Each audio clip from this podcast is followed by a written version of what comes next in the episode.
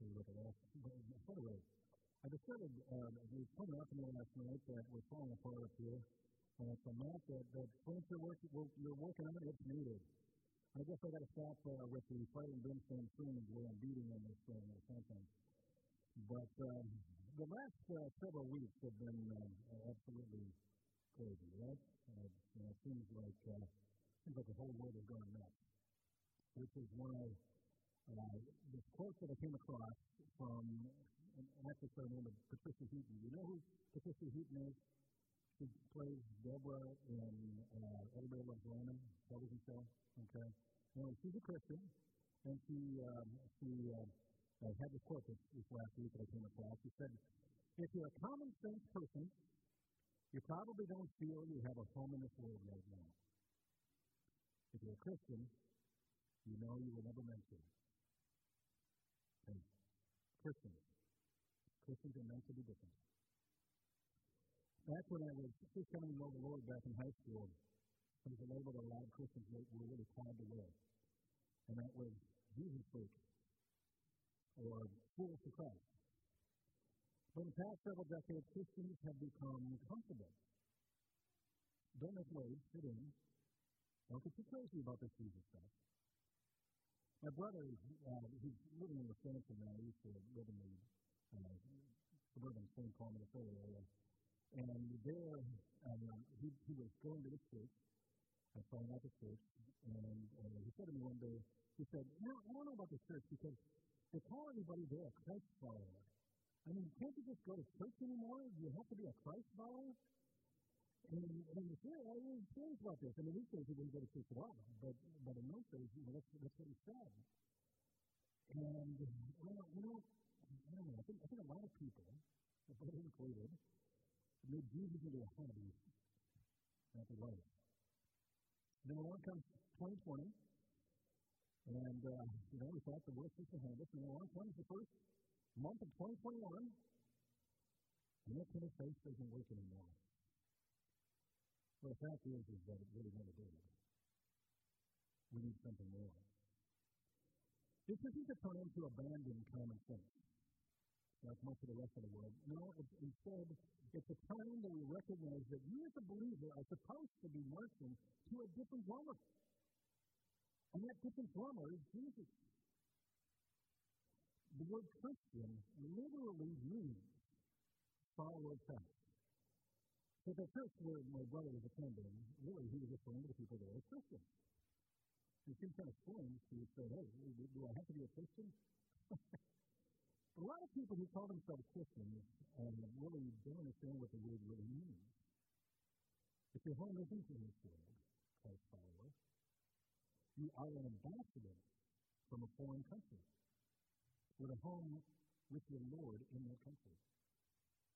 You are his disciples, sent to make disciples, sent to serve as many as you can to bring them into that foreign country where the kingdom is on, into that promised land.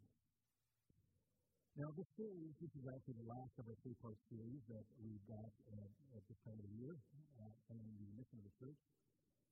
And uh, so far, we've been focusing on different words from the uh, what we know as the Great Commission. And the first of the three weeks, the, the word that we focused on was what? Go, exactly. And last week, the second week of the series, the word that we focused on was what? Therefore, thank you. I had great confidence on that one. Uh, therefore, meaning that what is the reason that we go? And then finally this week, uh, the word that we're focusing on is, there we go, that's the easy one. okay? Disciples, yes. And um, so Jesus said, therefore go. If we're going to do what?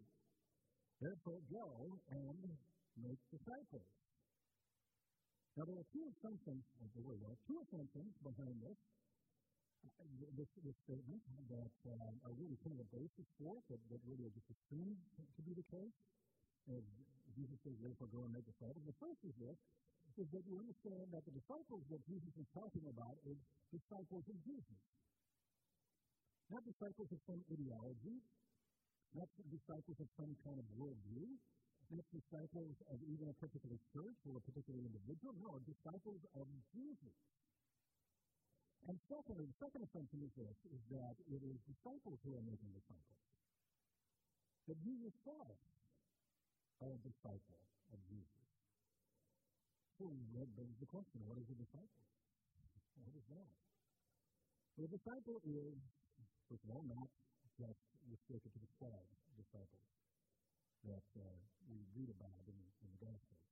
You know, Peter and Andrew and the rest. No, it's, it's more than just the 12. As matter of fact, Jesus, if in the Gospels, had far more than just the 12 disciples. He had many other disciples who followed him as well. A disciple is like an apprentice.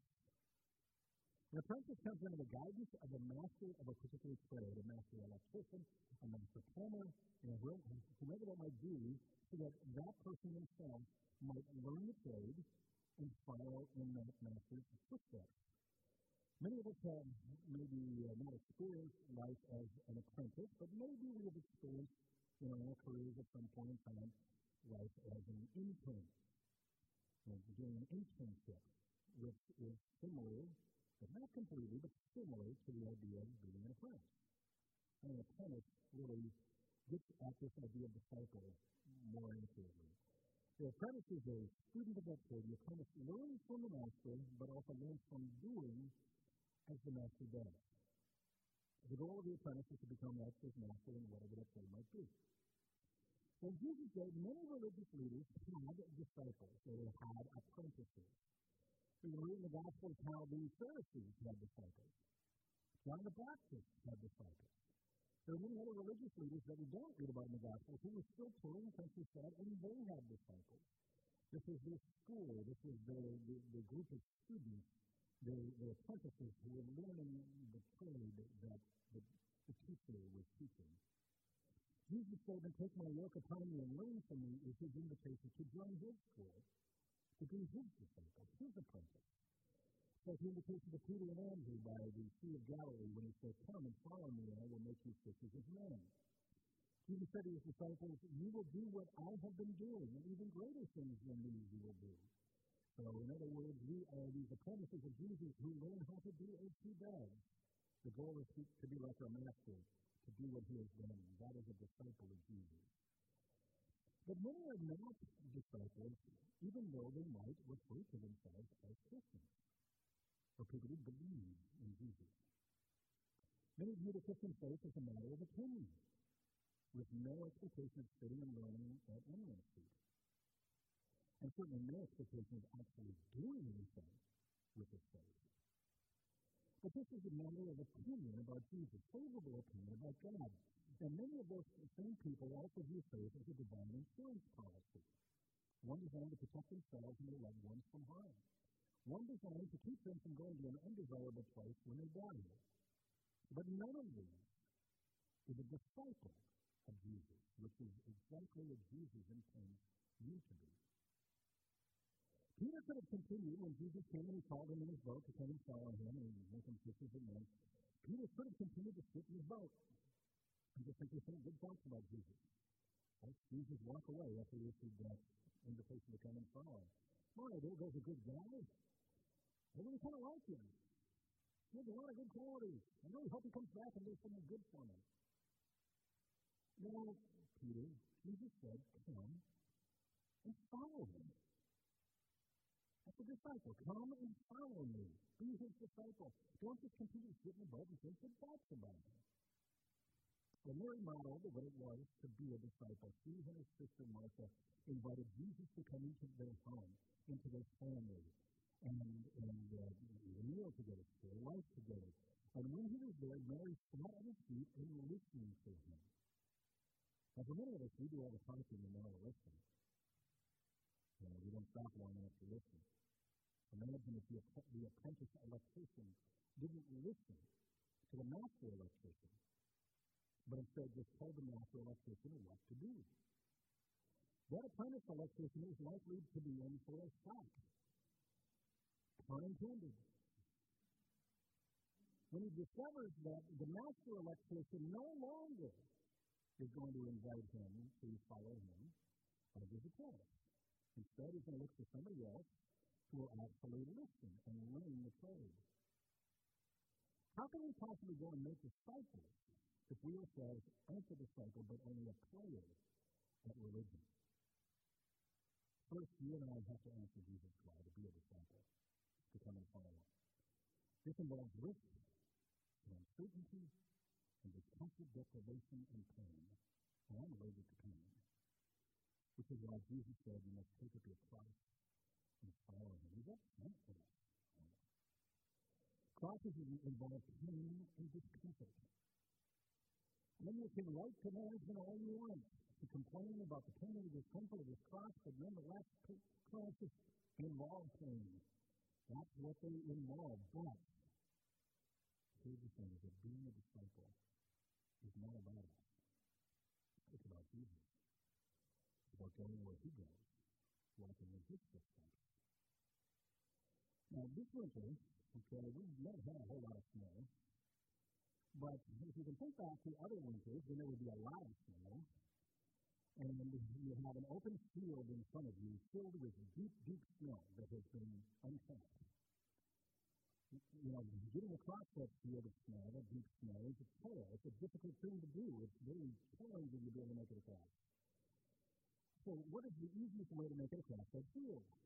Well, we can say, you know, apart from things like banning some cross-country skis and putting on some snowshoes or something like that, the easiest way to make that field would be to have somebody go ahead and walk in their footsteps.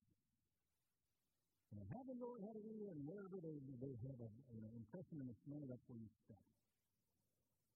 That's the easy way, way to make it across. But, you know, it can be challenging, however, if the person that you're following has a different stride than you. You know, if they have a longer stride than you. If you take uh, somebody like, uh, for example, uh, Dave and Diana Collins, okay, from our congregation. Dave Collins, and by the way, I checked with them on this first. Uh, I told them I, I would be talking about them uh, this weekend. But Dave Collins is six foot nine. Diana Collins is five foot three in heels. And with perfect posture. This is the thing from the top shelf. And she's five foot three. So if she's following her husband Collins through that deep field of snow, it's going to be a challenge for her to step where he has stepped, to put her feet where his feet have once been. And likewise for us, Jesus has a much greater stride than we do. But nonetheless, he invites us to come and follow him, to put our feet where his feet once were, and go where he is going. And when we do that, we discover that there's this challenge. Here's the thing, that he also invites us to turn these things over to him in our life that are holding us back. The nets in our life that keep us life in our boats. To turn those over to him and say, Lord, I give this to you. I can't do this and hang on to this thing anymore. I can't do this and hang on to this unforgiveness. I can't do this and hang on to this sin. I can't do this and hang on to this whatever that might be, Lord, this is yours. And He takes those things and makes it possible for us to cross that deep storm by following Him in His footsteps. Jesus is saying, Come, follow me. Walk where He has walked. Be His disciple. Be His apprentice. And then along come the benefits of being His disciple. Jesus said this in Matthew 16, 25. He said, For whoever wants to save his life will lose it. But whoever loses his life for me will find it. You find life when all else is lost. You exchange what you cannot keep for that which you cannot lose. People devote their entire lives entire life to getting and protecting and guarding this. And it's been so much time, so much effort, so much money, so much of who they are doing all the guarding and protecting and, and, and, and whatever this. Okay, you have nothing left over. No room, really, to seriously pursue the things of Jesus. And Jesus says, give up this so that you can have this. Give up what you really have to, to receive what cannot be lost. Give this up so you can have real life. Real life lived in the light of Jesus, which gives you the peace And anything that you could possibly dream. Jesus said, I came for this reason, that you may have life and have it to the full. The first benefit of following Jesus as his disciple, according to Jesus, in this passage from Matthew, is this life itself. Full life that lasts for eternity. The second benefit that Jesus identifies, and he identifies three benefits here in this passage of, of being Jesus' disciple. The second benefit is this it but being a disciple of Jesus, it heightens, it increases the value at the end of, of your soul at the end of your life. It increases the value of your soul at the end of your life. Jesus said, What good will it be for a man if he gains the whole world yet forfeits his soul? At the end of his life, at the end, at the end of this life, for each one of us, you will be measured by the health of your soul, not the wealth of your possessions, or your estate. Would you rather be remembered for the good stuff that you were owning or for the goodness of your soul and your character? I believe he served in, in a Christmas carol when he was with the Ghost of Christmas Future. They go back and they, they visit in the future to his bedchamber, which is where we kind of left him at the beginning of this when he met the various ghosts and Christmas past, present, and future. And there in the future, what he's seeing is these people that are in his bedchamber who are arguing over who gets to get his bed curtains. All the while, while they're arguing over who gets his bed curtains, they are slamming his character. Slamming name. And looks up at it and realizes, I put everything into my bed curtains. And really what counts is my name. As a disciple of Jesus, you get a full upgrade. Exchanging self-centeredness for other-centeredness. The other day, I was in the grocery store, and uh, I don't go to the grocery store often because Linda does really most of the grocery shopping in the house. But I was picking up a few things, just a few, just a couple of things. I was there in the checkout line, and this older couple were in front of me, and they were buying about two weeks' worth of groceries. They had that in their cart. And they looked around and looked at what I had and they said, Oh, you hardly have anything at all. Why don't you go ahead of us? And that small, random act of kindness really stood out in, because of the day in which we live, which is an increase, increasingly self-centered age. Most of the time, if I go to the grocery store, you know, you have people there who are making sure that you don't get to that self-checkout machine ahead of them. You know, regardless, it doesn't matter how much you got. It's a matter of it's, it's me, I'm my right, my, my place. But here's this random act of kindness that stood out that was kind of a relic of the bygone age. Acts of kindness can make a difference for people in your life. It can make a difference in the world around you. So which soul would you rather have? The one that says, along with this world, me first above all else? The one that says a bit of kindness? One which shows the grace of the Savior who goes before you. A benefit of Jesus' disciple is what it does to your soul, making you other-centered and Christ-centered.